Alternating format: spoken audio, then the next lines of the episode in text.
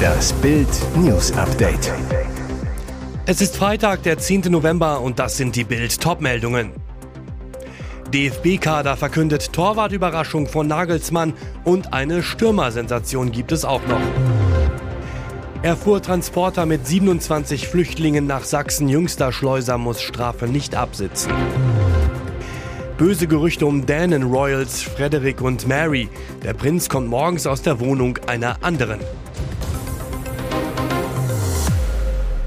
DFB-Kader verkündet, Torwartüberraschung von Nagelsmann und eine Stürmersensation gibt es auch noch. Das ist die nächste Nagelsmann-Überraschung. Bundestrainer Julian Nagelsmann hat um 10 Uhr seinen Kader für die anstehende Länderspielpause verkündet mit zwei Überraschungen. Wie Bild und Sky vorab berichteten, wird Janis Blaswig, Torwart von RB Leipzig, zum ersten Mal berufen. Der Leipzig-Keeper wechselte erst 2022 von Herakles Almelo aus den Niederlanden zu RB, profitierte in der der vergangenen Saison als eigentliche Nummer zwei zunächst von der Verletzung von Peter Gulaschi und hat ihn mittlerweile verdrängt. Neben dem neuen Torwart nominierte Nagelsmann auch erstmals Bremen-Stürmer Marvin Duksch, eine echte Stürmersensation und die Wiedervereinigung der hässlichen Vögel, wie Niklas Füllkrug das Duo der ehemaligen Werder-Angreifer selbst genannt hat. Zudem kehren Benjamin Henrichs, Felix Metscher und Serge Gnabry zurück. Dafür fehlen Bernd Leno, Jamal Musiala, David Raum und Kevin Behrens. Auch nicht dabei Nico Schlotterbeck. Schon im Oktober war der BVB-Verteidiger nicht nominiert worden. Auf ihn kann sich Tuchel freuen. Erster Bayern-Transfer für 2024 fix. Bayern schnappt sich ein Riesentalent. Zumindest berichtet das Transferinsider Fabrizio Romano. Und er liegt häufig richtig. Um wen geht's? Der 17-jährige Nestori Iran Kunda soll 2024 zu den Münchnern wechseln. Das ist dann vermutlich nicht nur räumlich ein ganz schöner Sprung für den Australier, der laut Transfermarkt.de in Tansania geboren wurde. Iran Kunda spielt am liebsten auf der rechten Außenbahn. Er kann aber auch im Zentrum stürmen oder über links spielen. Der Flügelflitzer spielt derzeit noch für Adelaide in Australiens erster Liga. In 39 Spielen traf er seit 2022 bisher neunmal für den derzeitigen Tabellendritten der australischen A-League. Sein erstes Spiel für die A-Mannschaft bestritt Iran Kunda am 22. Januar 2022. Da war er nicht einmal 16 Jahre alt. Die Ablöse soll laut Romano bei drei Millionen Euro plus Boni liegen. Bisher gibt es nur eine mündliche Vereinbarung. Noch spielt Iran Kunda in Australiens U-Nationalmannschaft. Das dürfte sich bald ändern, spätestens wenn er Bayern-Profi wird. Er fuhr Transporter mit 27 Flüchtlingen nach Sachsen. Jüngster Schleuser muss Strafe nicht absitzen. Er war der jüngste Schleuser, den die Bundespolizei jemals erwischte. Khaled A., gerade 15 Jahre alt, saß am 18. September 2023 am Steuer eines völlig überladenen Kleintransporters. 27 Flüchtlinge brachte er so von Polen über die deutsche Grenze. Das Amtsgericht Görlitz verurteilte A. jetzt zu vier Wochen Jugendarrest. Doch absitzen muss er seine Strafe nicht. Weil der inzwischen 16-Jährige zur Tatzeit noch Jugendlicher war, wurde jetzt vor dem Amtsgericht in nicht öffentlicher Sitzung verhandelt. Nach Bildinformation wurde der Junge von jenem Mann als Schleuser angeworben, der ihn selbst vor zwei Jahren nach Deutschland schleuste. Er hat mir das Autofahren beigebracht.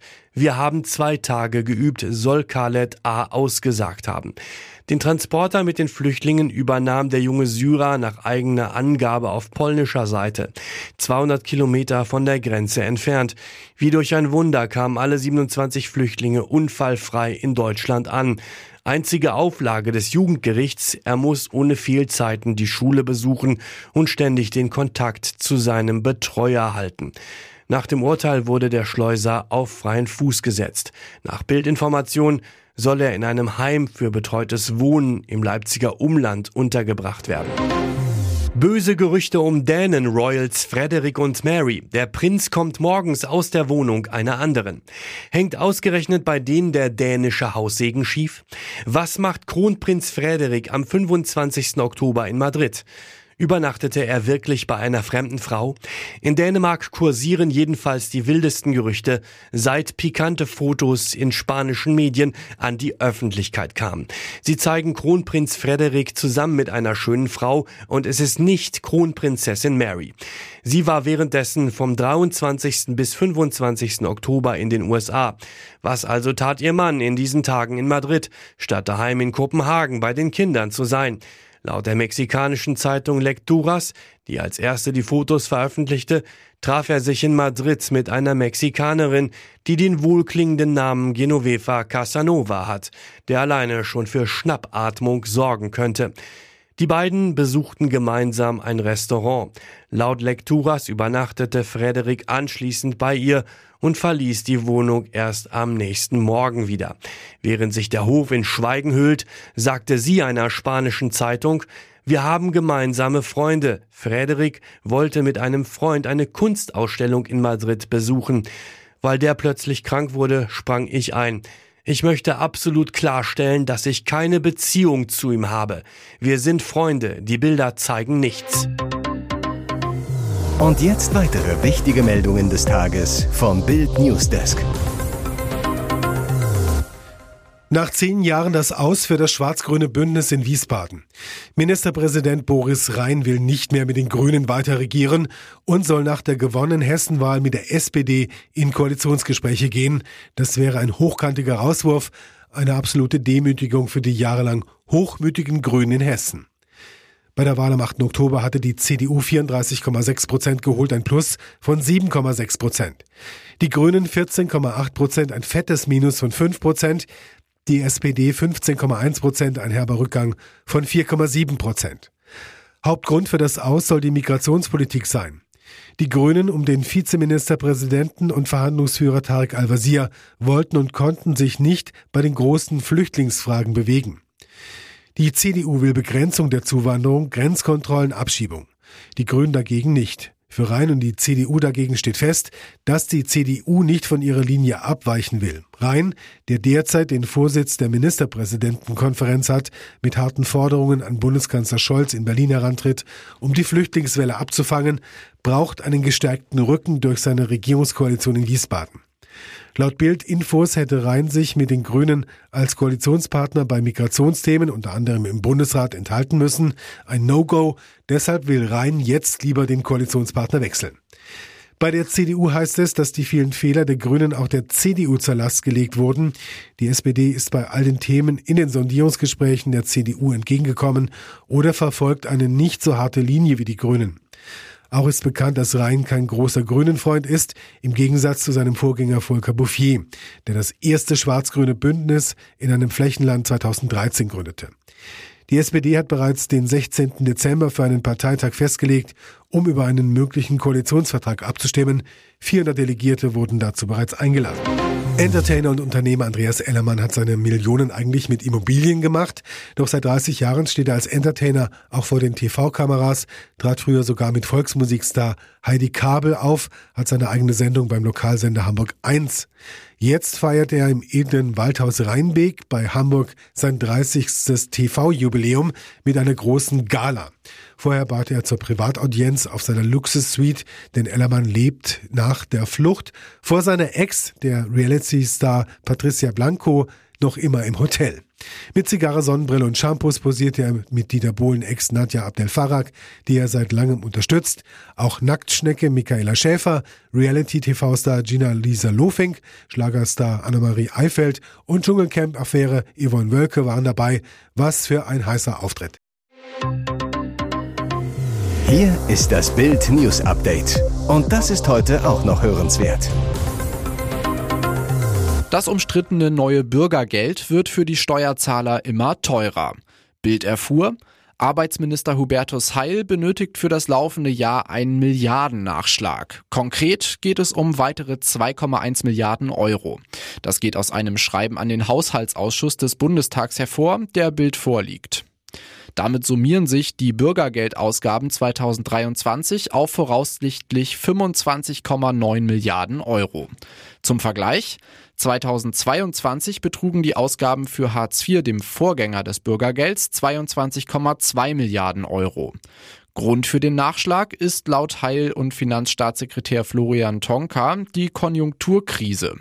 Dazu komme der weiterhin hohe Bestand an Geflüchteten aus der Ukraine. Offenbar benötigen die Bürgergeldbezieher aber auch mehr Leistungen. Die Nettoleistungen je Bedarfsgemeinschaft hätten sich im Vergleich zur Erwartung vom Herbst 2022 dynamischer entwickelt. Die Stützekosten explodieren. Im nächsten Jahr könnte das Bürgergeld die Steuerzahler sogar gut 27 Milliarden Euro kosten, befürchtet CDU-Chefhaushälter Christian Hase.